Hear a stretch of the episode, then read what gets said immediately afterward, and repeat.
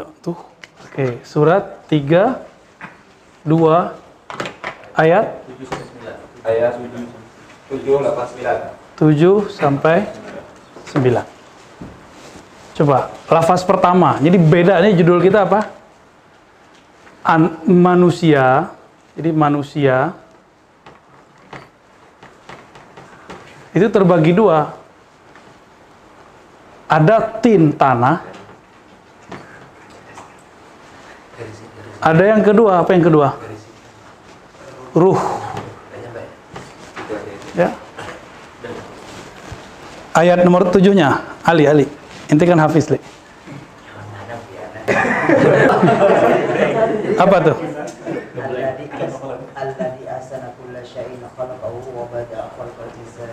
Ah, kita uh, minta izin kepada Allah motong depan belakangnya.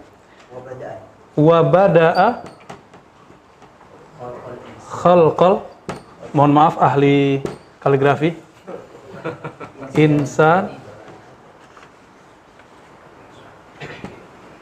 min tin oke okay. benar nggak menurut ahli kaligrafi wabada'a khalqal insana Insan. Insan. Oh, khalqa mudhaf mudhafin ilaih ya Yes, right. Khinsani min tin. Dah. Coba diartiin. Dan memulai khalqa.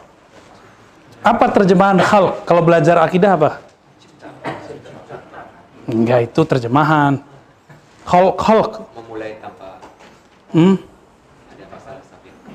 Ibrazu syai' minal adam ilal wujud. Coba antum buka kitab-kitab deh. Apa arti khalqa? Ibrazu syai' mana ibraz? Mengeluarkan sesuatu dari ketiadaan menjadi membuat sesuatu tadinya nggak ada sekarang jadi itu namanya khalqa. Tadinya nggak ada insan, diadakan, tapi ada bahannya min tin. Coba lihat khalaqa menciptakan tin. Jadi penciptaan insan zahir. Zahirnya insan dicipta dari tin. Jadi kata khalaqa min min tin. Lagi dah. Kayaknya mau bawa tatoan lagi nih warna biru. Ada kata kunci min. Jadi khalaqa pasangannya min. Apa arti tin? Tin bahasa Indonesia dari sana, tanah. Antum insan bukan? Ah, insan yang mana pakai alif lam? Insan di sini maksudnya Nabi Yuna Adam. Kan ada alif lamnya. Ya, berarti maksudnya jelas siapa? Nabi Adam. Sedangkan keturunan Nabi Adam disebutkan di ayat 8. Terus? Waja'al Summa ja'ala Keturunannya dari saripati kalau Nabi Adam langsung dari tanah maka tua sekali itu ker, apa namanya betul-betul kekar Nabi Adam itu karena langsung min tin tapi kata kunci pasangannya khalaqa tin. Coba ayat 9-nya. Hmm, summa Summa sawahu. Apa arti sawahu? Taswiyah. Menyempurnakan manusia. Jadi harus sempurna dulu insannya. Insaniah yang zahir itu dicipta. Setelah insaniah yang zahir ini dicipta secara sempurna, sawahu itu kalau menurut teman-teman kedokteran, jantung, otak, paru-paru semuanya sudah integrate, sudah nyatu, sudah connect. Itu udah connect semua. Dan itu nggak nunggu 40, 4 kali 4 kali 30 hari. Hari ke-42 di hadis atau lebih itu sudah ditiupkan. Sudah di sudah sudah terjadi integrate. Summa sawahu. Terus wa nih kita biruin biar jangan kelihatan. Wa na nafakha. Terus fihi min ruhi. Kalau ini Nasoro, Allah Nasoro dong. Hah? Akidah Nabi Muhammad Nasoro dong. Coba lihat, nafakha.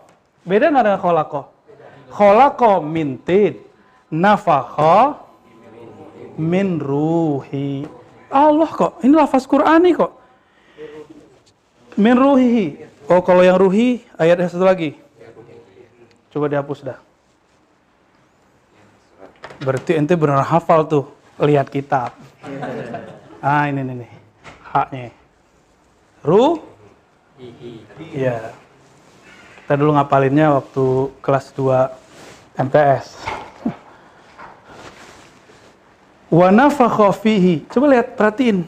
Nafakha. Pasti pasangannya min ruhihi. Jadi kalau nafakha pasti eh, pasangannya ruh. Meniupkan padanya insan, ini insan nih ke atasnya. Min dari ruhnya. Ini apa nih? Meniupkan.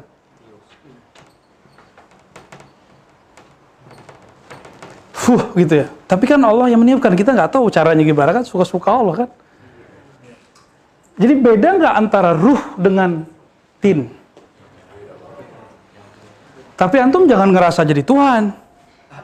Ini maksudnya kalau mau berpulang kepada Allah lewat jalur ini. Kalau mau mengenal zat Allah, mau mengenal si- sifat asma afal Allah lewat jalur ini yang lengkap. Kalau ini sampai sifat bisa. Oke, tapi kalau terus itu ruh. Masalahnya kita meruh kita aja kita nggak bisa kenal, nggak bisa membayangkan. Sama membayangkan Allah juga nggak bisa. Yang meniupkan ini. Coba di mana di sini akidah Nasraninya? Oh itu di surat sajadah. Ini sajadah ini. Sajadah bukan? Jangan-jangan ente baca sajadah nggak ngerti bahasa Arab. Gitu. Kholako, nafako dibedain. Oh, ruh itu dicipta. Mana ayatnya ruh dicipta? Yang ada ruh dihembus. Terus ente bilang ada ada Tuhan dalam diri kita. Mana kita ngomong begitu? Kita cuma menukil nih ayatnya. Kita nggak terjebak dalam ilmu kalam. Ilmu kalam ini kan mencoba memudahkan. Cuma beberapa ro'yu masuk, nggak sesuai dengan dalil. Maka sudah tidak semua kalam dari ilmu kalam kita ambil. Ini versi sufi. Ternyata sufi lebih dekat ke Quran. Benar nggak? Kalau oleh kalam bilang, kullu ma siwallah makhluk. Betul. Selain selain Allah, makhluk. Ini kan selain Allah. Eh kita nanya, emang ruh itu apa sih? Apanya Allah sih ruh itu? Wallahu a'lam. Ah, karena nggak tahu ya sudah. Oh ini hadis ini kodim itu kan pembagian ilmu kalam. Hadis kodim. Sekarang lafaznya Qurani aja deh. Ini kholako, ini nafakho. Katanya ngikut Quran sunnah. Ini Quran sekarang nih nggak ngomong hadis dan kodim nih. Karena kodim sendiri pun itu diperdebatkan antara ini azali kodimnya mana. Kalau ahli kalam, kalau bagi kalau ulama-ulama ahli rohani biasa aja. Jadi kalau mau kenal Allah lewat ini, yang hakikinya kalau ini cuma sampai di nama, sifat dan perbuatan. Karena kholako, pakai apa kholako? Pakai kun. Kun itu apa? Kudroh irodah. Ih, tuh pusing nggak? Nggak kan?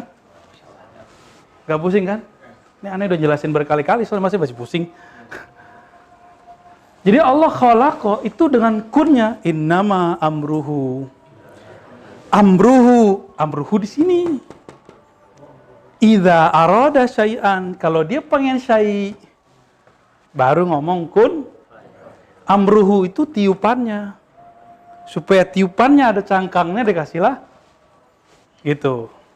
Ya. Jadi kita ini sebenarnya kayak kayak mau jalan ke Allah mau lewat mana antum? Allah itu kodim.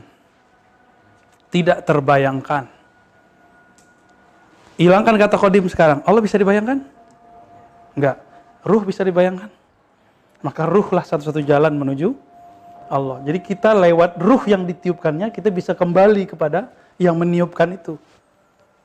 Gitu. Kalau lewat ini ya paling cuma mabuk di nama, sifat, af'al. Itulah makna kalam Junaid tadi, ifradul kidam anil hudus. Kalau mau pakai kalam.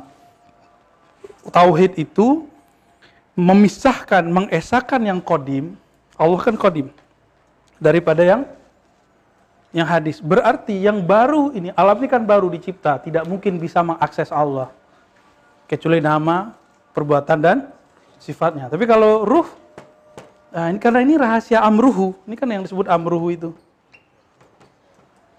Di mana Nasroninya? Di mana zindiknya? Kan ini Quran. Masih ada kata nafako, antum masih takut. Kata nafako adalah pembeda bahwa yang ditiupkan berbeda dengan yang meniupkan. Itu cukup itu, jadi nggak usah khawatir kita jadi Tuhan. Nggak bakal, nggak bakal sampai ke sana. Ya?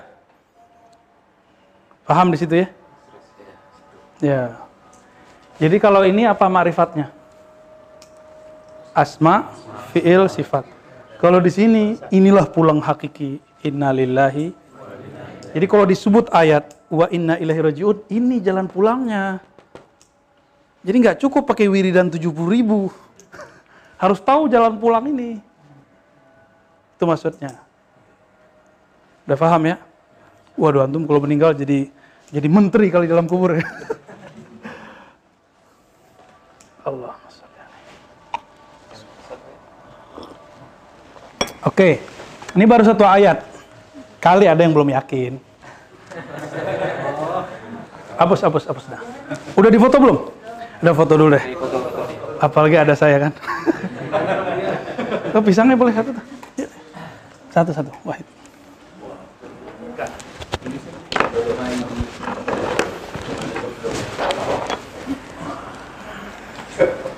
Nah, coba di diingat apa di diresap-resapi itu. Bismillah.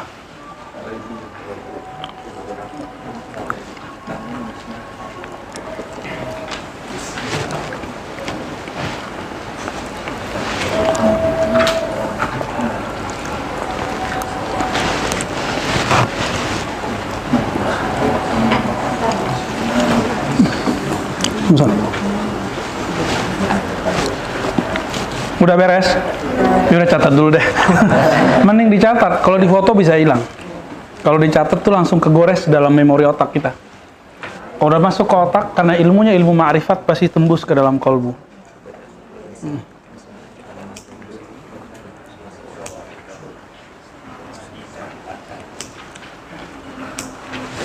Ini yang nanya bukan satu orang, jadi ada beberapa sahabat kita melaporkan Yang di sini kayaknya ada nanya juga. Iya, makanya kita perjelas. Jadi emang pertanyaan itu datangnya barengan dari berbagai arah. Dan harus dijelaskan karena ada yang galau karena itu kan. galau. Langsung badannya demam-demam gitu kan. iya, berbagai arah dan daerah. Justru ini jalan cerita mau mau wusul kepada Allah, jalan pintasnya ini. Iya. Bukan mau jadi Allah, bedain loh. Hamba ya hamba, Allah ya Allah. Ar-Rabbu Rabbu, Al-Abdu Abdu kan Ibn Arabi ngomong begitu. Tapi Ibn Arabi masih di, di, di, dicaci maki, di, dizindik-zindikan. Dituduh Ibn Arabi mengatakan hamba jadi Tuhan, Tuhan jadi hamba. Padahal Ibn Arabi ngomong Ar-Rabbu Rabbu, Ar-Rabbu Rabbun. Allah itu tetap Allah. Pencipta tetap pencipta. Al-abdu abdun. Hamba tetaplah hamba. Cuma mereka kan udah udah benci duluan sama tasawuf. Jadi diambil kata-kata yang salahnya aja. Yang benernya nggak diambil. Dia bukan bukan bukan teh yang salah, dia yang salah paham. Yang tentang wadatul wujud, ya. Khalas. Selamat pusing. Enggak, nggak pusing kok, ayatnya jelas kok. Ya, ya, sot, lanjut, surat sot. Uh, uh, ini aja, tanah sama ruhnya jangan dipotong. Ya udah nggak apa. Ayatnya aja. Kalau Sayyidina Ali nggak berani ngapus ayat. Kalau ini disuruh hapus, jadi boleh boleh. Ikut bro misalnya. Iya. Kuburut. Sayyidina Ali ngapus nama Nabi langsung pingsan. Teringat setelah itu 34 tahun setelah itu teringat nama Muawiyah. Dulu Ali pas Hudaybiyah nggak mau ngapusin nama Nabi Muhammad Rasulullah. Maka ketika perang dengan Muawiyah, Muawiyah mau kalah, diambil mushaf dinaikin. Langsung Ali diam. Mundur. Di saat mundur itulah muncul orang-orang yang sedang semangat. Dia cinta ke Alinya karena hawa politiknya sama dengan Ali. Ketika hawa nafsu politiknya beda dengan Ali, dia berbalik melawan Ali. Kelompok itu disebut Khawarij. Nanti itu akan ngelihat orang begitu. Dia deketin kiai, habib, syekh, ustadz, karena hawa nafsu politiknya sama dengan visinya kiai. Giliran kiainya berubah beda dengan dia, dihujat kiai itu, dia tinggalkan, dizindik-zindikan. Disebut nanti penjilat. Jilat apa? Jilat tangan bis makan kali. Asal-asal aja. Ini manusia tadi ya.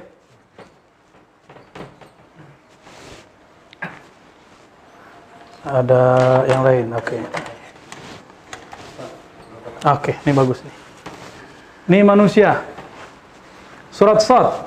Sad, surat keberapa? Surat 3 ayat berapa? 71 72. Silakan langsung dilihat. Ayo hafiz Quran Ali. Sebelumnya. Oh, ini filsafat hafiz Quran nih. Hafiz handphone. Terus belakangnya ini khalikun. Coba perhatikan. Ini Khalikun khalikun. Basharan min tin. Sama kan? Beda-beda tipis. Bandingkan yang tadi Ya.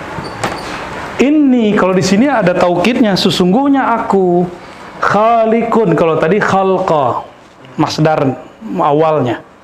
Ya. Khalikun basharan manusia min tinin.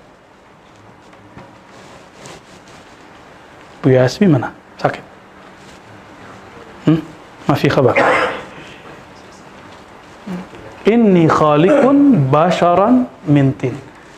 Aku pencipta, akulah. Jadi karena ada ini uh, taukid itu penekanan boleh kita titipkan di sini.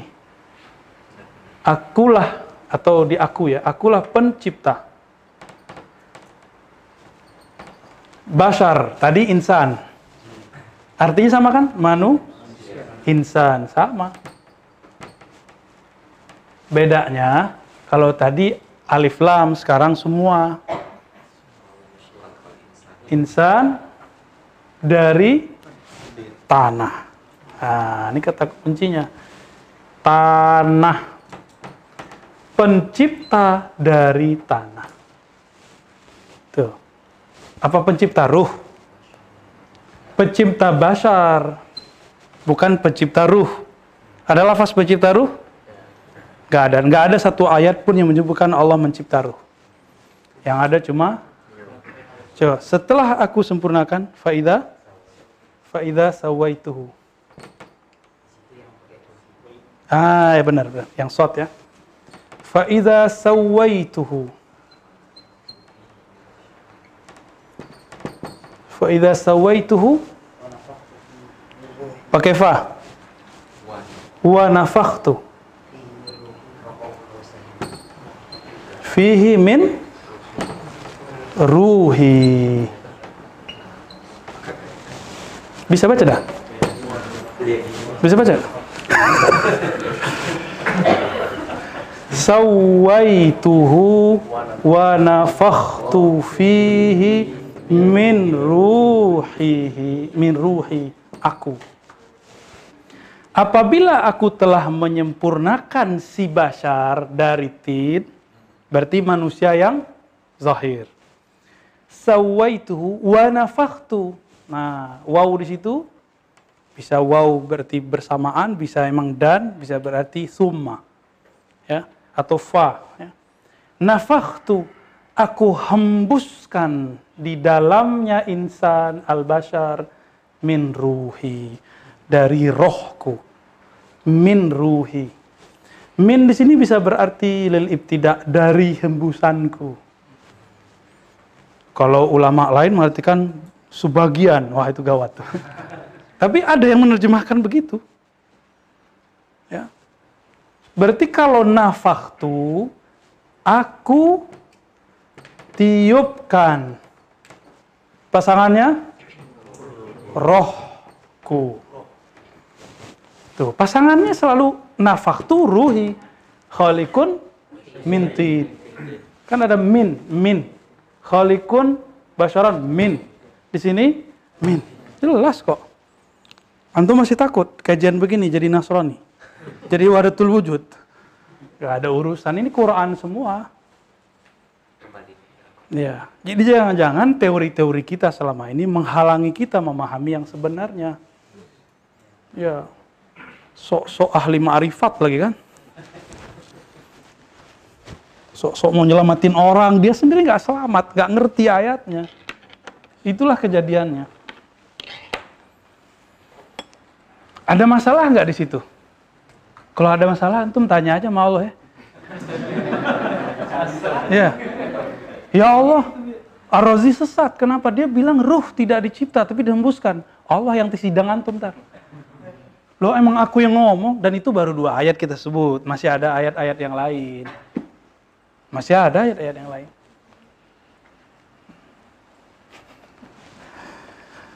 Dan uniknya, coba uh, uh, Ustadz Ali, setiap lafaz nafkah itulah kata kerja atau kata benda. Ismiyah atau fi'liyah? Coba nafaktu, nafaktu, nafaktu. Ada nggak nafikhun? Nggak ada. Kayak gitu yang di surat Hijr. Gimana? Wa nafaktu sajidin.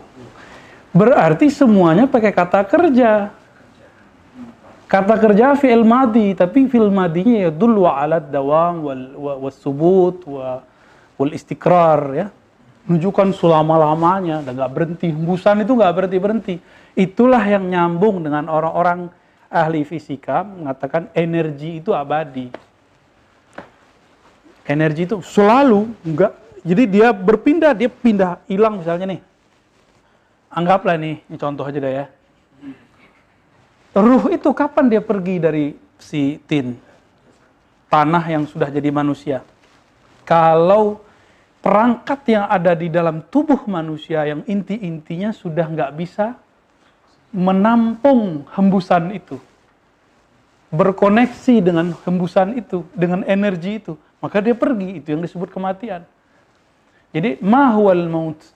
Al-maut ya, berdasarkan ayat ini, maut itu adalah di saat ruh tidak lagi munasabah, berkesesuaian, tidak lagi mutasilah, berkesinambungan.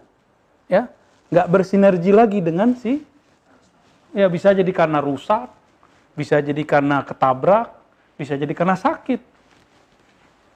Bisa segala satunya. Yang paling penting kan jantung. Terus paru, otak, ginjal. Kan itu kan bagian-bagian yang penting-penting di dalam. Ada orang kepotong tangannya, dalamnya masih aman kan? Masih hidup. Tapi kalau jantungnya dicopot gimana? Atau otaknya dihancurin? Udah lewat dia. Maka energi nggak nyambung. Itulah al-maut dalam ilmu hakikat. Jadi kalau orang kedokteran ngomongnya apa kalau mati? Gimana Pak Dokter? Mati versi Pak Dokter tuh. Kalau dalam kedokteran itu mati itu batang otak. Batang otak. Batang otak. Tapi batang otak itu kalau dipelajari juga adalah pusat jantung, pusat uh, nafas, Oh, jadi bat- apa kematian itu adalah kesadaran. berhentinya batang otak yang juga berkaitan dengan jantung ya. Yang nyambung-nyambung juga sih sebenarnya. Cuma itu dari kacamata ilmu ya, sains. Il- kalau kalau dulu kan Im- Imam Ghazali jadi dia ngkritisi Ibnu Sina, Ina, tapi dia jujur ada yang benar dari Ibnu Sina diambil. Tentang bab kedokterannya itu diambil. Salah satunya bab tentang kematian itu. Kalau dulu guru saya Abu Ya Hasan Basri bilang mati itu adalah perpisahan ruh dengan badan. Tapi kok dia bisa misah? Beliau kasih rahasia dulu terente bal paham sendiri. ya. Ya ternyata kita fahamnya setelah merenungi ayat-ayat ini dan ngaji tentang ilmu ruh kepada ahli-ahli ruhani. Ya, jadi nggak akan mati seseorang kalau perangkat dalam tubuhnya masih cukup. Yang yang gede-gede itu ya, otak, jantung, paru, ginjal dan jenis-jenisnya yang masih eh, korelasi. Ya pasti ada orang-orang nakes di sini lebih paham daripada saya ya. Cuma dia udah lupa dalam nggak ngaji. ya, kira-kira seperti itu teman-teman. Jadi energi apa yang membuat kita bisa hidup itu energi hembusan. Energi hembusan. Ini ilustrasi aja. Ambil apa namanya plastik atau balon antum terus tusuk satu. Kecil aja tusuk apa istilahnya bocor angin. Bocor Itu bahasa sono tuh ya. Bahasa kampung aneh. Kalau bocornya halus, dia menyusup nggak? Nah, itu yang orang kalau dokter tuh bisa prediksi paling tiga bulan lagi pak gitu.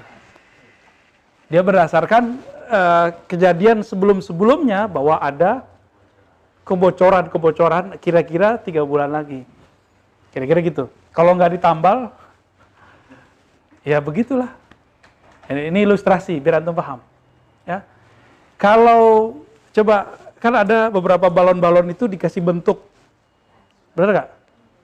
Ah, di depan tempat jualan nas- nasi goreng itu tadi, itu kan sebelah situ ada yang jualan cat tuh. Dia ada balon yang dikasih angin terus, gini-gini terus. Paham? Ah, berarti ada hembusan.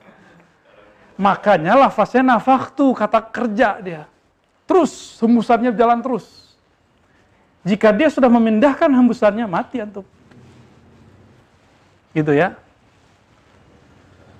Maka kalau faham ini dan kemudian mengenal ruh kita, wah enak sekali. Meninggalnya itu ntar malaikat mautnya bilang, kamu mau mati cara gimana? Hmm, ditawarin. Karena dia tahu, ini orang udah kena- kenalan sama Allah, temannya Allah. Karena yang kenal sama hakikat ruh, dia pasti kenal dengan yang menghembuskan ruh. Siapa yang menghembuskan ruh? Allah. Masih takut jadi Nasrani? Masih takut antum jadi zindik? Kalau itu zindik, maka kita zindik semualah. Quran ini sumber kezindikan kalau begitu. Emang begitu? Ya kan enggak. Ya, hati-hati menilai seseorang, ya. Hati-hati menzindik-zindikan seseorang. Hati-hati menilai teologi akidah seseorang. Itu berbahaya. Ya. Kalau tadi mungkin ayatnya mimpin semua. Ada juga yang lima Tadi. Oh, itu tentang keturunan. Jadi mirip dengan itu. Iya, itu tentang keturunan. Ini khalikum basyaram min sulalatin min ma'in. Nah, iya kan berarti kholik juga. Habis itu ayatnya yang tadi. Kholik pencipta dari saripati. Ya dia-dia juga kan. Iya, Nah, sama semua udah. Maka ketika Nabi mengatakan, Allah mengatakan, tidaklah penciptaan Nabi Isa kecuali seperti Adam. Gimana ayatnya? Tuh. Yang hafiz-hafiz kok pada teler nih. Karena aneh liatin ya. Gimana ayatnya? Yang anak dirosat mana dirosat nih? Kan 8 juz. Bener 8 juz. Hah? Inna masalah Isa indallahi ka masalah Adam. Innama. Kamasali Adam. Jadi Nabi Isa itu diciptakan sama kayak Nabi Adam. Karena dia nggak ada ba- babehnya nggak ada, maka disebutlah dia ah, ruh ruhullah. Nah, kalau Nabi Isa itu sama dengan Nabi Adam, berarti Nabi Adam itu sebenarnya ruhullah juga bukan? Cuma nggak disebut Gak. Oh iya, malah lebih canggih. Nabi Adam itu dicipta nggak ada bapak, nggak ada ibu. Ada nggak? Langsung tangan Allah. Tapi bukan tangan seperti ini. Aduh, itu kalau di, dibahasakan. Kenapa nggak boleh memukul wajah seseorang? Karena itu adalah maha karyanya Allah Subhanahu Wa Taala. Itulah yang disebutkan dalam hadis Muslim.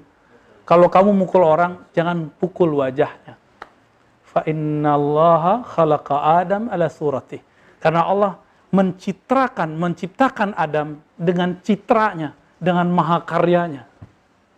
dengan prototipenya Allah Subhanahu wa taala. Ya, jangan diterjemahkan lebih nanti zindik lagi antum. ya, gawat. Ya, ada pertanyaan ya. Ah, iya, oke, fadhal. Apakah waktu di alam lahut ketika ada persaksian antara Allah dan semua ruh ruh Hmm. itu ditiupkan sehingga menjadi ada. Kemudian ditiupkan ruh di alam lahut karena jasad belum tercipta. Waduh, udah terjawab kali. Kan? Tentang persaksian mungkin mungkin itu penjelasan tentang persaksian di alam sana. Allah itu kan nggak bisa di- dicapai oleh mata. Terus apa yang disa- disaksikan ruh ketika dalam ruh? Kenapa kita nggak bisa la tudrikul absar? Karena kita ini makhluk yang baru. Allah itu bukan makhluk. Allah itu qadim. Nggak mungkin yang baru bisa melihat yang antum kalau melihat aneh berarti sedang ihatah meliputi saya. Ya kan? Berarti antum bisa melihat di objek. Kelihatan kan? Oke. Emang Allah bisa digituin? Itu maksudnya la tudrikuhul absar. Lalu dengan apa ruh itu memandang? Itulah rahasianya sampai sekarang. Ketika ruh mengatakan syahidna.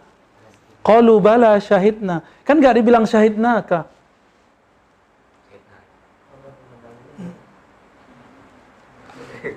Apa tuh syahidna?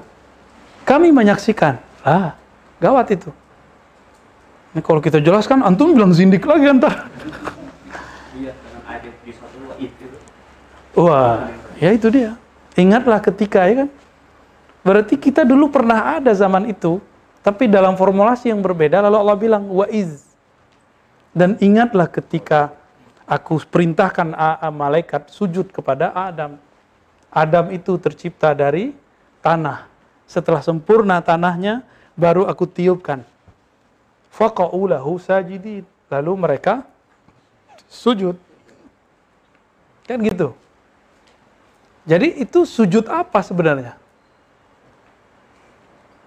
Sujud penghormatan. Jadi di tafsir Tobari, tafsir Brukasir, tafsir Fakhruddin Ar-Razi, hatta yang paling sederhana Jalalain itu diperdebatkan. Sujud penghormatankah atau sujud apa? Sujud ibadah. Kira-kira menurut antum lebih mulia Ka'bah atau Nabi Adam? Hmm? Gimana? Nabi Adam. Kalau Nabi Adam dijadiin Ka'bah boleh nggak? Dijadiin kiblat boleh nggak? Ya boleh lah.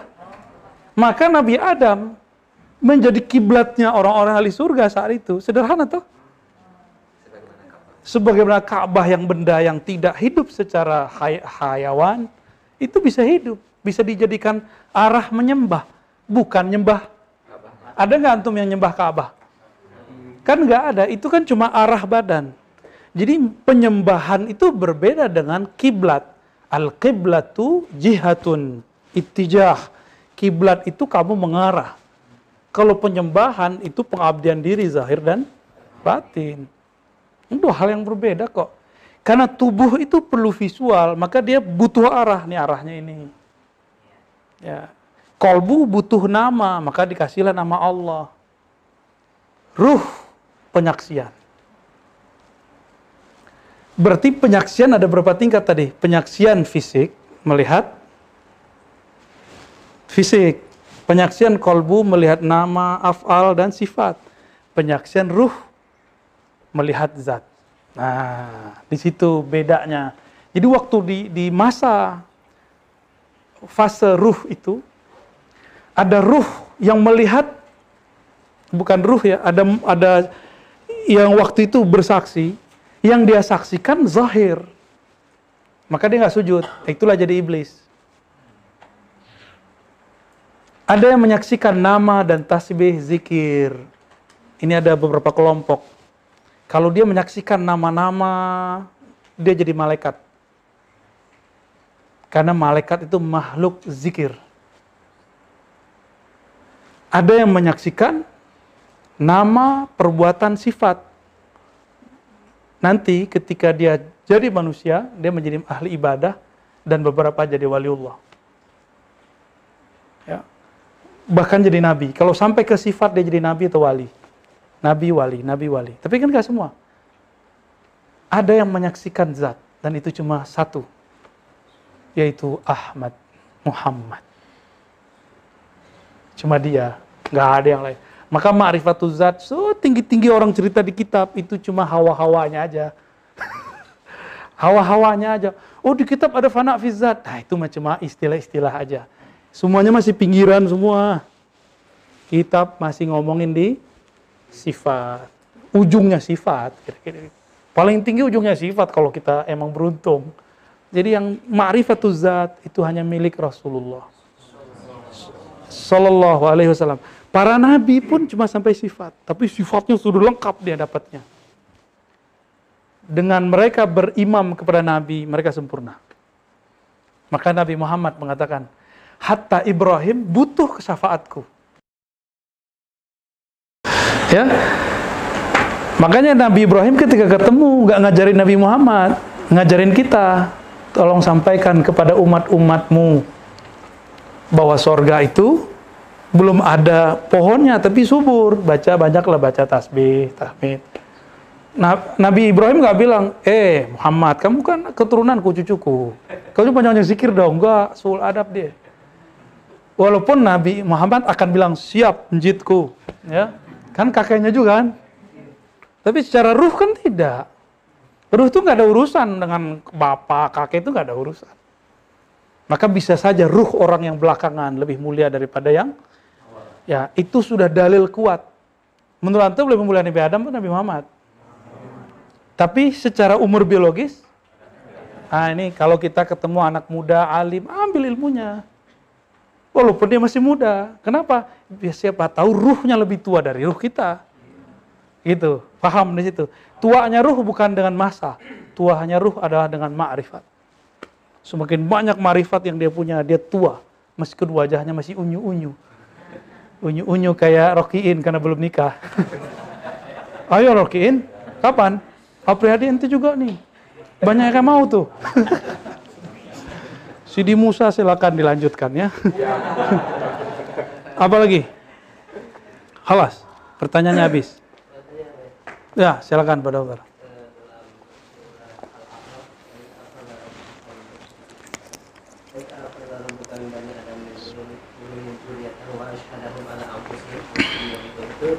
alam penyaksian di alam uh, rahim atau alam mana? Eh, iya. Terus kemudian apakah itu yang disebut dengan anfus ini adalah jiwa atau Ya, ya. Coba dibacain ayatnya. Wa iz akhaza rabbuka Ini kata kunci. Ya, udah hapus lagi deh. Wah, kalau di Al-Badr ada baim ya.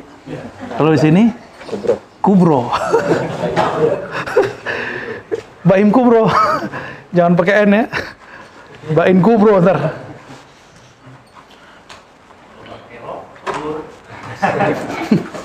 Kubro. Baik. Nah, ini boleh dihapus nih. Semua. Ya.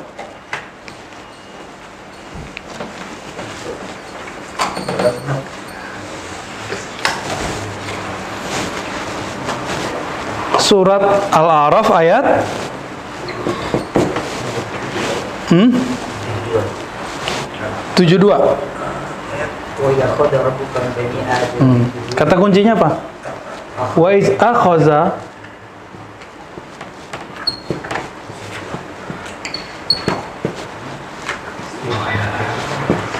Rabbuka.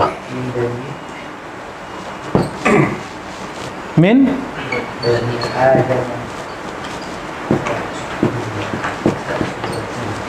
Terus? Bisa baca nggak? Wa iz akhadha rabbuka min bani Adam min zuhurihim dzurriyyatahum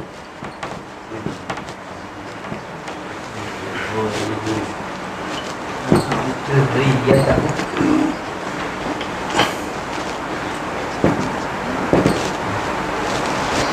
ya wa ashhadahum ala anfusihim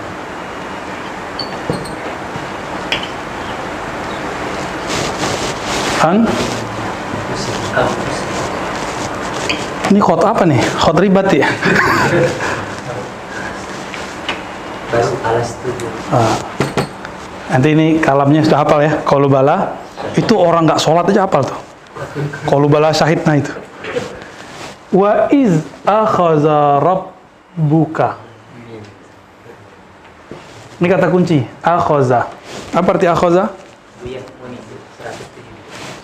Oke, yap. Ambil. Mengambil robmu. Nah, ini kata kuncinya ada di kata rob. Kalau rob artinya khalik. Khalik. Pencipta. Ketika penciptamu gitu. M- eh, min bani Adam daripada keturunan ini keturunan Adam pak monyet min zuhurihim Nah, zuhurihim ini kapan itu apa arti zuhur punggung ini him Mereka. Ternyata kita terjebak dengan kata zuhur. Arti pertama zuhur punggung. Ada nggak arti lain dari zuhur? Ayo yang ngerti bahasa Arab. Zuhur. Kenyataannya kemunculannya. Ya? Kapan itu? Jadi maka saya menyebut ini dengan alam zuhur jadi nggak usah diganti namanya. Alam zuhur aja. Bukan sholat zuhur ya. Zuhur nggak ada wawunya. Ini zuhu alam zuhur. Apa arti zuhur? Alam kemunculan atau kenyataan? Atau apa? Nyata. Nah ini dia. Zuhur kapan itu? It- itu yang sampai sekarang dipertanyakan oleh ahli-ahli hakikat. Ahli tafsir bingung deh. Ahli tafsir mengira ini di, di dalam janin. Enggak ini kan zuhur bukan janin. Ya kan? Tapi ini min bani Adam itu masalahnya. Jadi karena konteksnya bani Adam mereka menganggap ini di alam janin. Padahal lafaznya zuhur. Ya bisa butun kan? Ya zurriya. Zurriya tahum keturunan-keturunan Adam lalu ashada ini kata kunci nih mempersaksikan mereka jadi Allah menampakkan kepada mereka ala anfus. Nah, pertanyaan Pak Dokter nih, anfus yang mana? Ini udah banyak pertanyaan nih Pak Dokter nih. Mana yang mau kita jawab nih? Anfu, ini nafs yang mana nih? Jiwa kan? Nafs yang mana nih? Ya kan? Tuh bingung-bingung sendiri deh. Ya. Qalu bala syahidna. Apa alastu bi rabbikum qalu bala. Kita ambil ujungnya ya. Karena panjang sekali. Syahidna. Yang penting sudah dibaca secara lisan. Syahidna. Kami menyaksikan. Apa yang dia saksikan? Ah, tergantung nafsnya. Jadi nafs ini itu ada kegelapan di dalamnya. Maka perlu ada ishad.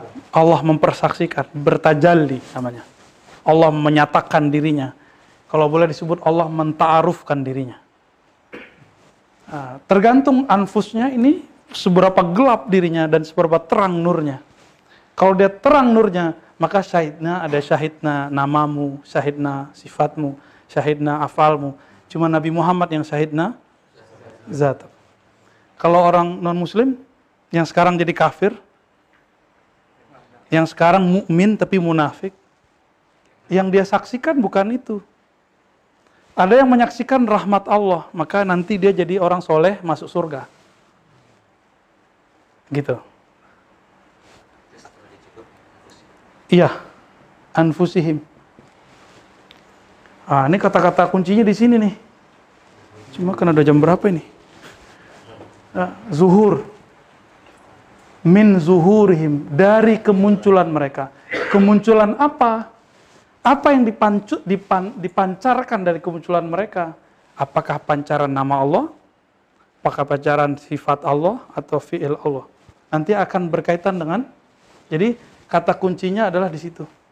Zuhur dengan syahidna. Ini hemat saya. Bisa jadi ada yang tidak sepakat, tapi berdasarkan ta'amuliat kita, eh, ini yang bisa kita jelaskan ya. Tapi ini belum selesai ya, saya masih gantung. Biar antum juga pusing ya. Karena kalau dijelasin te- se- seterusnya, ada beberapa istilah yang antum belum siap terima malam ini. Gitu ya. Khawatir, ini ngomong apa lagi nih? Karena kalau rata-rata tafsir-tafsir ahli tafsir yang ulama zahir itu ngertiin di dalam janin. Loh enggak, ini sebelum itu. Ya, ini sebelum itu. Alam zuhur namanya. Kita sebut alam zuhur aja.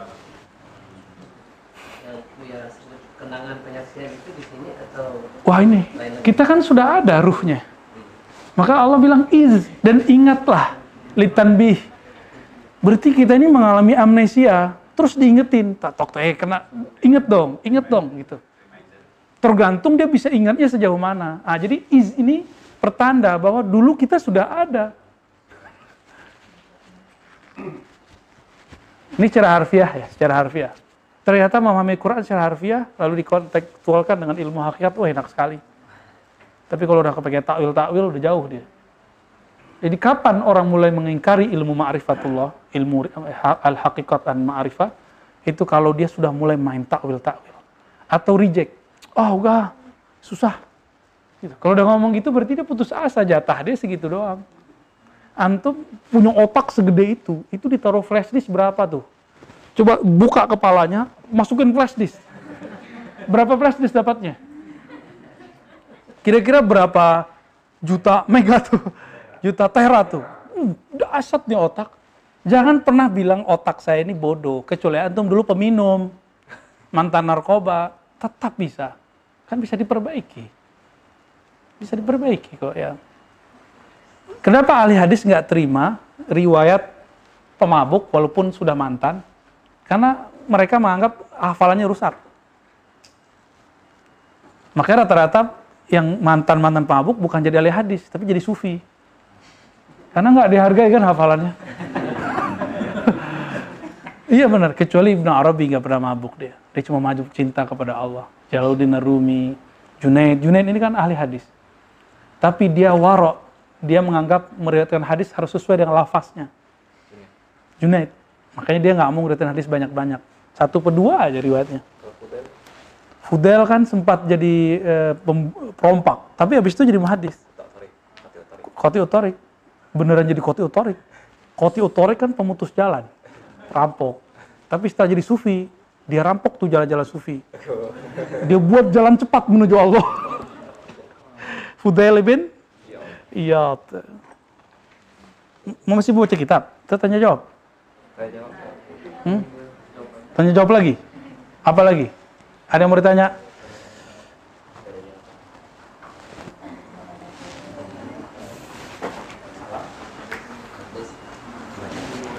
Saya tambahin ya. Saya tambahin. Coba boleh dihapus. Ini kata Rob dipegang ya. Ini boleh dihapus yang lain. Ya, dia selainnya dihapus.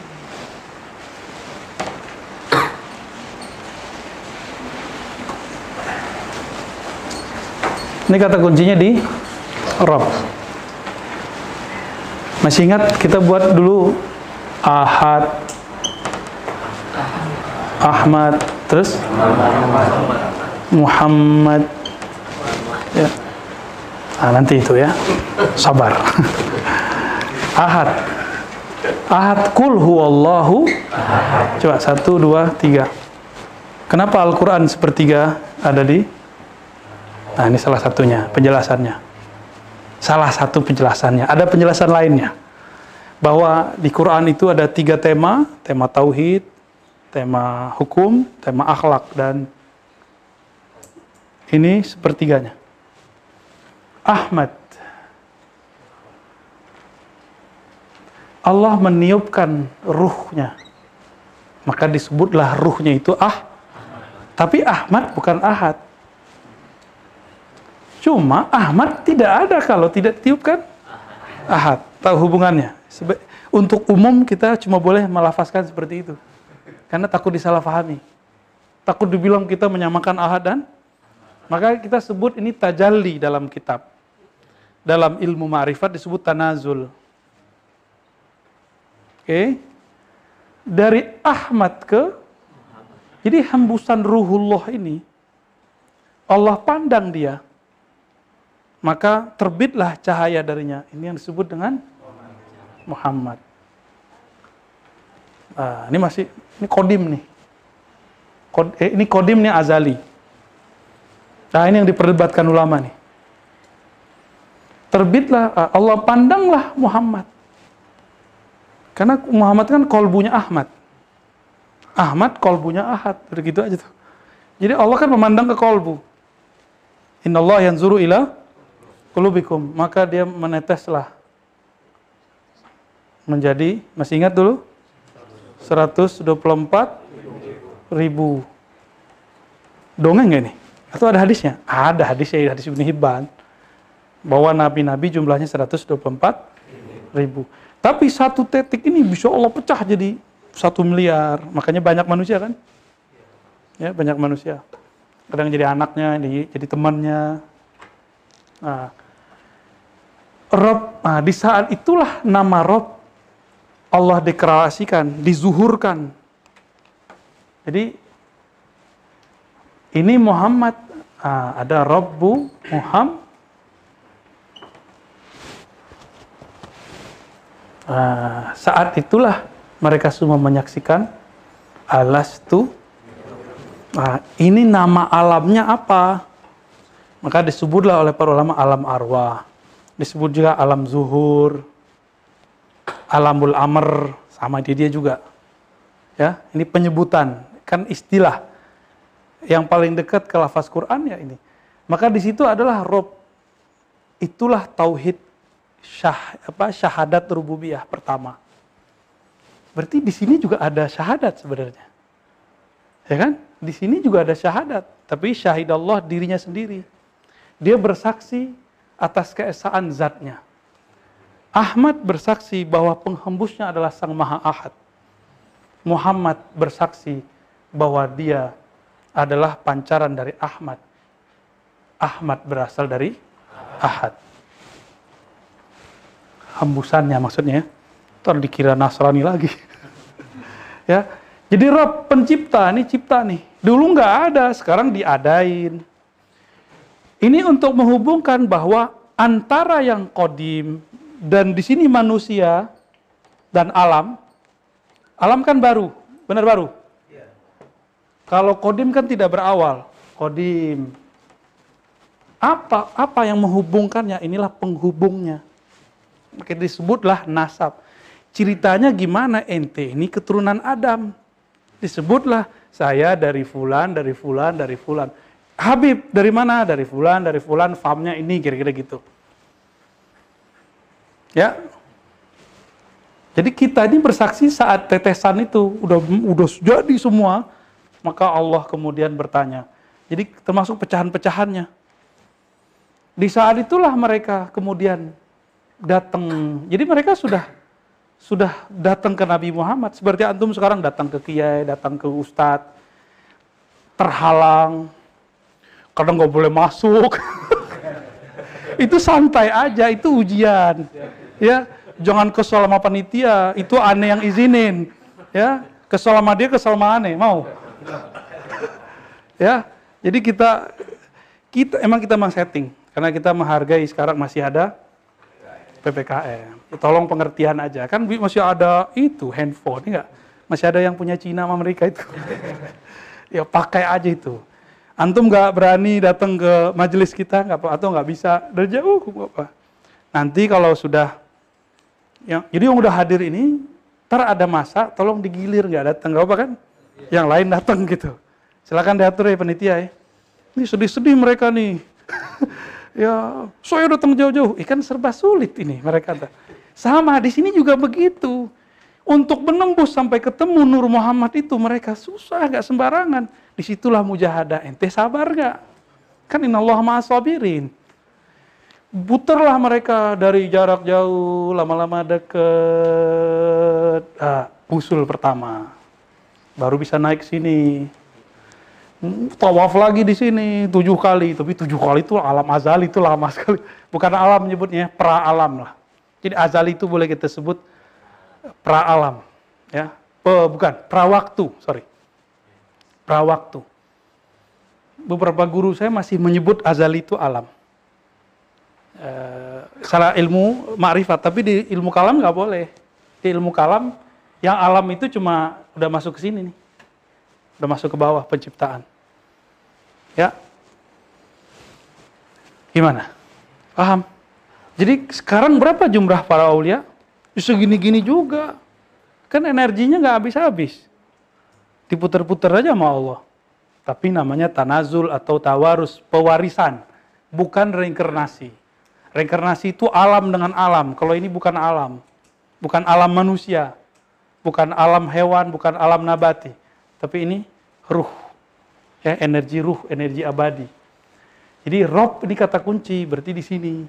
Kalau di sini kan belum ada makhluk. Di, di, di sini belum ada makhluk, di ahad. Terus dia ngomong sama diri sendiri. Ya itu namanya ahad. Maka ahad sama wahidnya udah beda.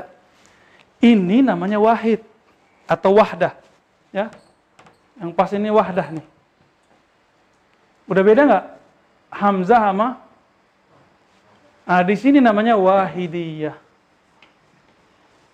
Jadi dalam bahasa Arab antara hamzah dengan waw tak marbutoh dengan ini udah jauh beda maknanya. Udah perbedaan fase-fase waktu. Ini waktu kodimiyah, ini waktu azaliyah, ini waktu penciptaan. Wahidiyah. Bahkan beberapa ulama kalau pakai versi eh, martabat 7 ini masih belum ah, masih belum penciptaan. Ini masih kodimiyah versi dia. Tapi kalau saya saya membagi. Ini ujungnya azaliyah. Ya. Awalnya awal dari hudus di sini nanti. Baik. Gimana? Pusing nggak? Nggak kan? Masa pusing? Selamat pusing. dia ma- Ya, Muhammad yang di surat Muhammad Muhammadun buah-buah hak tuh apa bacain lagi. Walladzina amanu wa amilu salihati wa amanu bima yudhina ala Muhammadin wa huwal haq. Buah hak, buah hak. Al-Haq di sifatnya Nabi Muhammad. Kalau versi halat lain lagi. Dialah Muhammad tajallinya ahad. Bersamanya Al-Haq. Antum nanya sih. ya nanya dijawab ya nggak? Pusing-pusing sendiri deh. Tolong bang. Ini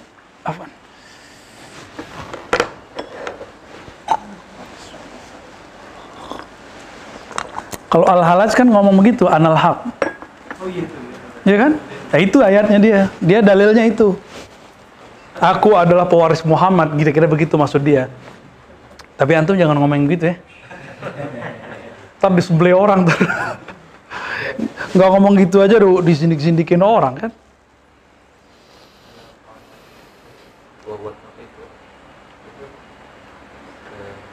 Kan, kan penafsiran.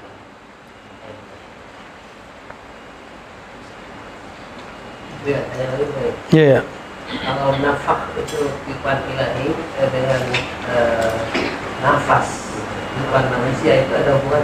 Wah. Seru. Nafakha, nafasa. Iya, beda nggak? Beda nggak? Pada Allah disebut nafakha, pada makhluk disebut nafasa. Rasa. Ya, nafasa ada dua pakai sa sama sa itu juga udah beda. Kalau nafas, kalau nafas, jadi kita habis doain orang nyemburin orang, fuh, ah, itu dia tuh. Nafas pakai sa. Kalau nafas, beda kan? Itu pada manusia. Allah kan tidak bisa dibayangkan, maka Allah memberikan nafakha. Kha. Kho itu kan batin tuh di dalam dia. Kalau nafatha kan zahir. Jadi secara ilmu makharij nanti bisa ada ketemu. Ibn Arabi itu ilmunya itu ilmu huruf. Dia bisa menjelaskan ini kenapa dipilih lafaz ini karena dia zahir. Kalau dia batin berarti pen- penyimbol apa pe- pe- simbol kepada Allah Subhanahu wa taala. Selamat pusing. Maka torikoh Qur'aniyah kalau antum faham itu torikoh tertinggi. Karena ilmunya mencakup ilmu huruf.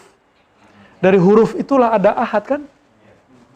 Huruf itu dari mana? Satu satu kita tulis di alif. Alif itu dimulai dari satu titik bukan? Satu titik. Sep. Jadi berarti semua huruf dimulai dari satu titik. Itulah ahad. Di situlah mulai ada penulisan Bismillah itu di semua khot yang asli, yang lama. Ah, Karena ahli khot itu adalah wali-wali Allah dulunya. Ahli-ahli rasem, ahli-ahli mushaf itu mereka kebanyakan wali. Kecuali yang udah bisnis. Karena ada yang bagus tulisannya doang. Ya, ditaruhlah di depan. Basmalah. Tulisannya gimana? Tulisan basmalahnya begini kan?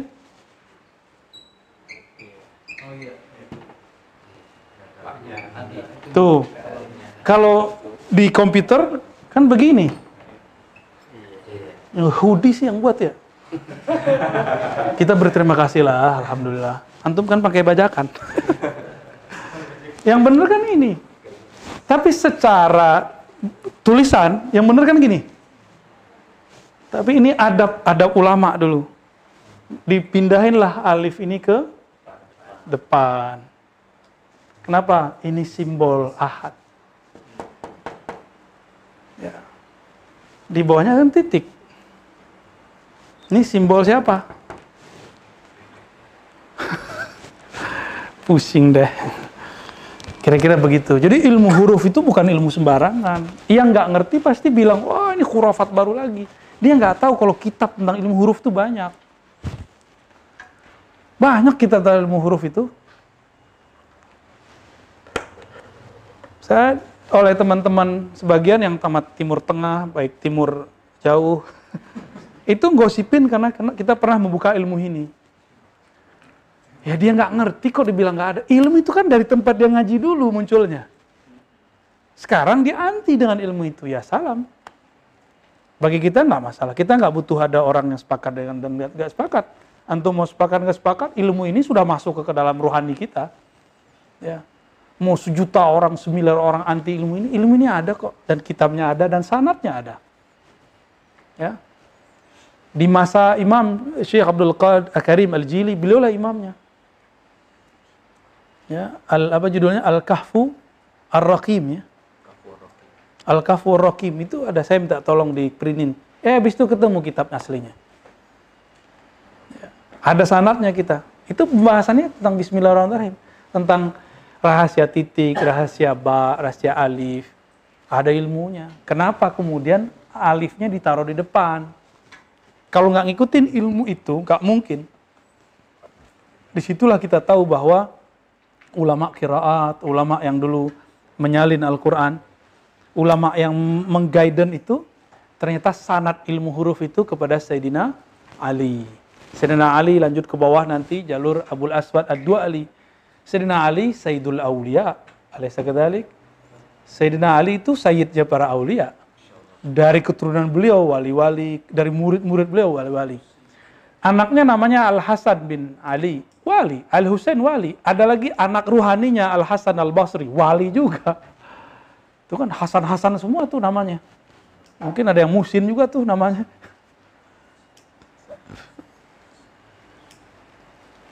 Kira-kira begitu. Bahkan dari ibu yang lain, Al-Hanafiyah namanya, nama anaknya Muhammad. Ya, Muhammad ibn Al-Hanafiyah. Menunjukkan bahwa anak Sina Ali tapi dari ibu yang lain.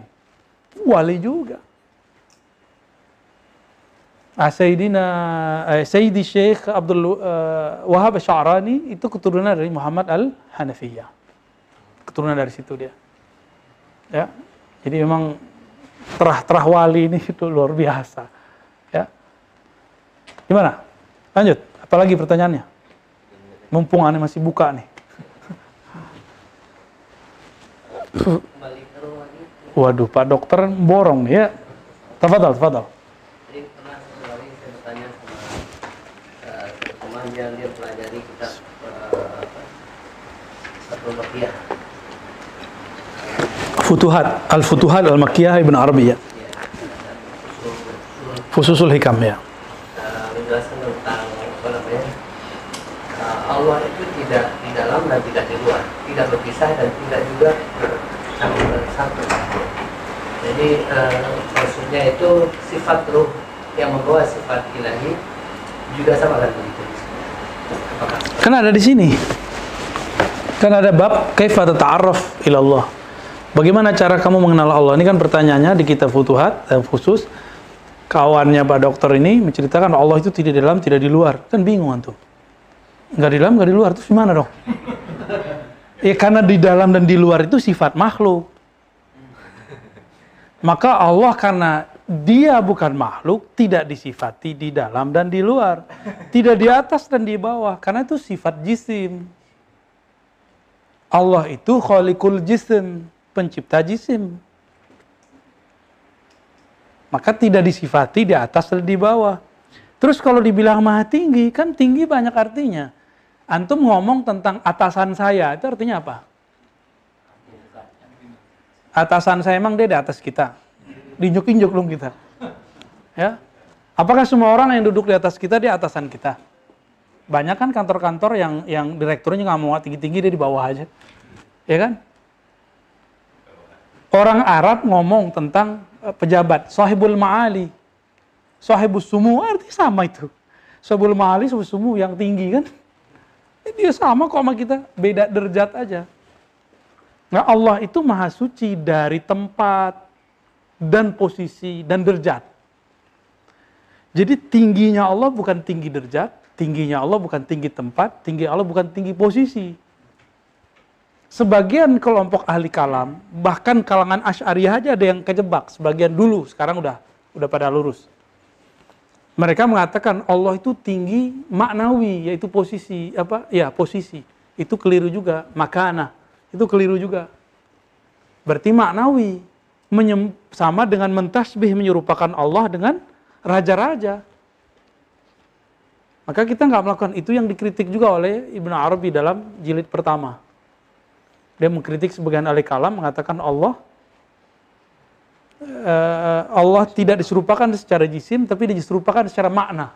Itu nggak boleh. Jadi baik secara lafaz atau secara makna Allah Maha Suci dari itu. Kan di sini karena itu rahasia. Maka rahasia ini hanya bisa dikenal dengan sesuatu yang rahasia juga di dalam kolbu kita, dalam diri kita. Itulah ruh dalam diri. Maka Allah kasih clue kalau ingin kenal aku, ya lewat ruh ini, kenali ruhmu, engkau akan kenal yang meniupkan ruhmu. Itu, ya. Nah, hanya sampai di situ kita boleh bercerita. Ya. Nanti kalau daulahnya berdiri, baru dijelasin tuh yang semua-semuanya tuh. Kalau antum dan ani ketemu Imam Mahdi. Kalau enggak ya semoga kita dalam perjuangan ini ya syahid. Ya. Ya, gitu. Tapi semoga umur kita panjang ya, dijaga oleh Allah Subhanahu wa taala. Sabar-sabarlah ya. Ini sekarang banyak nggak sabar, udah pengen aja Imam Mahdi dibayat segera ya. Baru corona dua kali. Ya, corona corona kata WHO kan enam kali. Sabarlah, sabar ya. Ya, nggak sabar soalnya. Baru Taliban muncul udah udah gergetan aja. Sabar. Kan dari kemarin sudah muncul ISIS, kenapa antum nggak bilang itu? Lebih deket dia Al-Quds. Jadi panji-panji Al-Mahdi pertama itu penciriannya satu, menaklukkan Al-Quds. Semoga kita termasuk. Jadi kita ini semua merindukan Al-Quds itu dimerdekakan. Cuma mungkin opini kita berbeda dengan orang-orang di luar.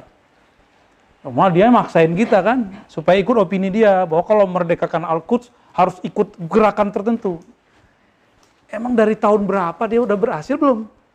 Udah jelas dia gagal berkali-kali, antum masih menyandarkan ke sana. Enggak, saya enggak sepakat. Maka kita sampai kepada kesimpulan, Al-Quds lam yuharrar hatta ya'tiya Al-Mahdi wa junuduh. Ya. Al-Quds tidak akan bisa ditaklukkan kecuali muncul Mahdi dan tentaranya. Kalau jauh di arah sono kan ya nggak nyambung dia. Ya. Sebenarnya ISIS tuh tadi mengklaim mereka lah. Ya, nggak juga kan. Taib. Ada lagi? Alas, udah jam 8. Gimana? Tafadhol, tafadhol. Hmm. Uh, merefresh lagi kajian gue yang beberapa waktu yang lalu berkenaan dan uh, mungkin memakrifat juga. Tapi ilmu makrifat ini uh, ketika kita beberapa kali saya diizinkan Allah untuk membimbing orang bersyahadat. Uh, ada kesalahan yang saya lakukan selama ini ketika Buya menyampaikan bahwasanya ketika ada orang mualaf masuk Islam, waktu itu kamu udah saya kamu udah wajib sholat, wajib puasa, wajib padahal mereka belum tahu siapa. Jangan. Sebenarnya kurikulumnya seperti apa sih Bu, ya, yang ideal ketika kita mencoba Hmm. menemani saudara kita yang baru mengenal Islam dalam Hmm. mungkin belum mengerti Allah seperti itu. Iya, iya, iya. Karena selama ini kan tahunya kita mengislamkan, setelah itu nggak tahu mereka itu mau ke mana mengenal Allahnya seperti itu. Karena memang belum ada buku atau referensi atau kurikulum yang tepat untuk membimbing saudara-saudara kita. Sehingga sekarang ini jadi beban dosa buat saya ketika orang yang dulu pernah Kabur nggak? enggak sih jawab tapi Kali kabur. Seperti apa sebenarnya Baik, baik. Ya penting. Eh, Berdasarkan hadis Bukhari bahwa Nabi ketika ngirim orang untuk mengislamkan satu kaum, yang pertama kali, jadi ada prinsip namanya tadarruj. Eh, apa namanya terjemahannya? Graduasi bertahap. Yang pertama kali Nabi ajarkan ke Sayyidina Mu'az, Sayyidina Ali adalah Udu'uhum ilallah. Sadarkan dulu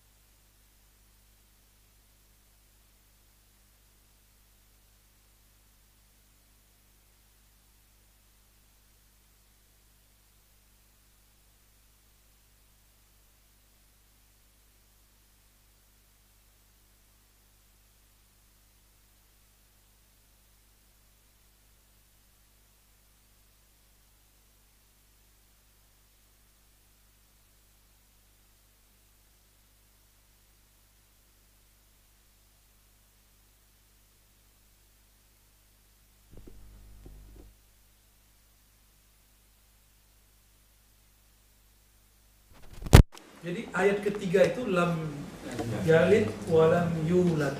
Allah Maha Suci dari asbab. Karena dialah pencipta semua sebab. Kita ini ada karena sebab ayah ibu kita ada. Allah nggak begitu, itu maksudnya. Jadi ayat tanzih itu namanya. Tanzih dari apa? Tanzih anil as. Yang keempat itu tanzih juga atau takdis. Takdis anil mumasalah wal mukafa'ah. Maha suci daripada kesamaan dan kemiripan. Nah, nanti korelasinya dengan surat Asyura ayat 11 itu yang sering saya bacain. Laisa kamislihi syai. Kalau bisa udah apal tuh ayat-ayat begitu ya. Peta-petanya begitu. Baru nanti kalau udah jelasin, baru kita masuk ke wa ilahukum ilahu wahid. Dari ahad dibaca wa ilahukum ilahu wahidul la huwa tuh kan pakai huwa huwa itu siapa Maka kita bahasakanlah dia itulah yang menumbuhkan satu rambut di tubuhmu. Dia itulah sebenarnya memberikan rasa kenyang dalam badanmu. Itu si huwa itu. Maka kalau zikir hu, wah nikmat sekali. Nikmat sekali zikir hu itu. Antum sakit, coba begini, eh, itu asik loh. Itu zikir nama Allah itu. Coba baca syarah-syarah kitab deh. Jadi itu namanya zikirnya orang-orang sakit ketika nyebut nama Allah. Ya. Uh, uh, wahai dia yang menyembuhkan gitu maksudnya. Kalau orang lagi susah, ah, maka di, di Timur Tengah itu ada zikir ah, ah, ah. Tapi salahnya kok itu dizikirkan? Itu kan zikir orang lagi susah. Jangan di ah, hi, ah. Kan jadi kayak guguk jadinya kan? Walaupun kalau kita ngerti, kita nggak bilang kayak guguk. Aneh ngerti. Cuma kan nggak semua orang ngerti. Dikira, kok zikir sufi kayak anjing? Kan gitu kata orang di luar sana. Maka kita yang begitu-gitu kita cut. Itu zikir kalau lagi sedang ya susah. Zikir lagi senang, mirip juga. Ah, ah itu kan kayak ya Allah aku bahagia kan gitu artinya. Semuanya kalau nggak keluar dari lafaz A, A, A juga, Hamzah Hamzah juga depannya. Cocokologi enggak, itu yang ngomong orang pakar morfologi dan mengerti ilmu huruf. Ada di kitab-kitab banyak. Ya. itu kan. Afamai yujibul mutarra idza surah Zumar. Ya. Jadi Dan maksudnya mannya itu umum siapa pun saja. siapa aja, apa pun gitu. siapa aja, mau dia kafir, mau di mumin, saat dia teriak kepepet, dia jadi bertuhan sama Allah. Ha-ha. Itu sebabnya orang-orang yang musyrik pun ketika dia berteriak terjepit masalah rezeki, dia sedang memanggil Allah, tapi kesalahan dia, dia menjisimkan Allah. Menjadi benda, bentuk, jimat gitu kan. Antum makan, minum aja meyakini air ini yang syirik khafi. Nggak usah jimat, ini aja udah kena. Ya, bisa begitu. Ah, jadi minimal empat atau lima pertemuan itu tentang akidah. Diputar aja ayat apa tentang sifat 20 itu. Jangan yang ribet-ribet. Cari bahasa yang mudah dipahami dia. Kurangi istilah-istilah Arab. Tapi karena orang mu'alaf, apalagi dia dari agama sebelah misalnya, dia butuh teks. Maka perlu belajar indeks. Tema ini, indeks ayatnya ini. Kalau sudah advance kan antum nggak butuh. Yang penting hafal ayatnya, indeksnya belakangan cari sendiri. Coba lihat, kita udah ketemu ulama-ulama dari dulu, jarang nyebutin nomor dan dan eh, nomor A, surat dan nomor ayat. Karena mereka sudah hafal. Ya. Gimana? Gimana Mujib? Kopiah Gus Durian ini. Wah, nambah lagi Pak Ade. doa yang Buya ajarkan Allahumma arifni at-tariq ilaik. Itu boleh saya amalin nggak? Oh, boleh, silakan. Yang antum dengar dari aneh langsung, silakan diamalkan. Allah ma'arifni at-tariq ilaik. Ya Allah, kenalkan aku, tunjukkan aku, ajari aku jalan menuju engkau. Ya. Bahkan antum tambahin boleh arifni aqrabat tariq ilaik. Itu doa Sayyidina Ali itu. Ya Allah tunjukkan aku jalan terdekat kepada engkau. Wa ashaluha, wa arfa'uha, wa azkaha. paling paling cakep tuh. Tapi paling tinggi, paling gede. kan Sayyidina Ali, beliau itu karena dekat kepada Rasulullah, beliau punya hak jais, hak istimewa, hak khususia. Jadi kalau minta sama Nabi itu dikasih sama Nabi. Ente Ali, kira-kira gitu. Ya. Maka banyak-banyak sholawat sama Nabi. Apa pun yang ada dalam diri antum, itu akan ya. Nabi Muhammad kata Sayyidatuna Aminah ketika lahir Sayyidah Aminah melihat cahaya. Benar? Benar. Nabi Muhammad itu adalah nurun ala nur. Maka orang yang segelap apa pun hatinya, segelap apa pun pikirannya, dia sholawat sekali aja seumur hidup dengan tulus. Allah beri cahaya. Allah beri cahaya. Jadi nggak usah khawatir. Mau sezindik-zindik apa antum, kalau sholawat kepada Nabi sekali dengan ketulusan, Allah selamatkan nanti. lewat syafaat Nabi Shallallahu Alaihi Wasallam. Ya, kita ini kan zindik semua sebenarnya. Zindik kan artinya suka bangkang sama Allah. Hatta orang-orang yang nuduh kita zindik itu dia lupa kalau dia juga zindik kan. Apakah dia ingat Allah set- setiap nafas? Kan enggak. Enggak, berarti zindik juga itu. Kalau sufi dibilang zindik, eh, emang kami ini zindik-zindik semua. Karena ada satu nafas kami tidak ingat ingat Allah. Jadi sufi-sufi nggak sedih. Kita yang sok-sok sufi ini yang sedih kan? guru aneh bilang zindik, ya. Guru kita bilang zindik senyum-senyum aja. Eh, emang aneh emang zindik katanya. Ya, gak marah mereka digituin. Kalau kita marah ya, ente dibilang bid'ah, marah-marah, santai aja. Emang kita ahli bid'ah kok. Ya. Benar kan? Banyak. Yang penting ngaku. Kalau ngaku Allah, Allah, Allah terima, maafnya. Ntar. Yang nggak benar itu sok-sok benar. Padahal metode ngaji dia bid'ah juga kan. Dia kan nggak bolehin maulid. Tapi dia pengajian hari Ahad, hari Minggu. Yang ngajar Minggu apa tuh? Gereja kan? Jadi menyerupai time-nya gereja tiap minggu, bagi dia tuh nggak ada masalah. Ya. Subuh minggu diganti pakai ahad, eh sama aja barangnya. Emang Nabi pernah pengajian per ahad? Ada nggak? Per minggu ada nggak? Nggak ada. Jauh-jauh bilang kita mirip dengan Nasrani cuma karena maulid. Dia lupa bahwa dirinya juga menyerupai dirinya dengan kelompok yang lain. Coba antum bilang begitu, ngamuk-ngamuk dia. Kalau kita dibilang mirip ya biasa aja. Kalau ada yang mirip nggak apa-apa juga. Kan Nabi bilang, untuk hal-hal yang tidak diperintahkan mirip nggak ada masalah. Nga, belajar dan mengajar ada harinya nggak? Nggak ada, bebas kok mau hari apa aja. Kita gitu jawabannya. Kalau ngaji Selasa mirip sama agama apa tuh? ya, yaudahlah. Ya, teman-teman, kira-kira itu ah, nggak sempat baca kitab Zubat ya. Tapi lumayan lah. Ah, sebenarnya ini memantapkan kajian Zubat yang sebelumnya. Kaifa tata'arraf ilallah, bagaimana mengenal Allah Subhanahu wa taala. Semoga kajian ini diridhoi Allah. Semoga kita diampuni Allah. Dosa-dosa kita ditutupi Allah di sisinya dan di sisi makhluknya. Dan siapa pun yang berbuat baik kepada kita, semoga Allah berkahi hidupnya, berkahi hayatnya, keluarganya, hartanya. Dan siapa pun yang hasad, yang iri, yang musuhi kita, semoga dilembutkan hatinya. Ya.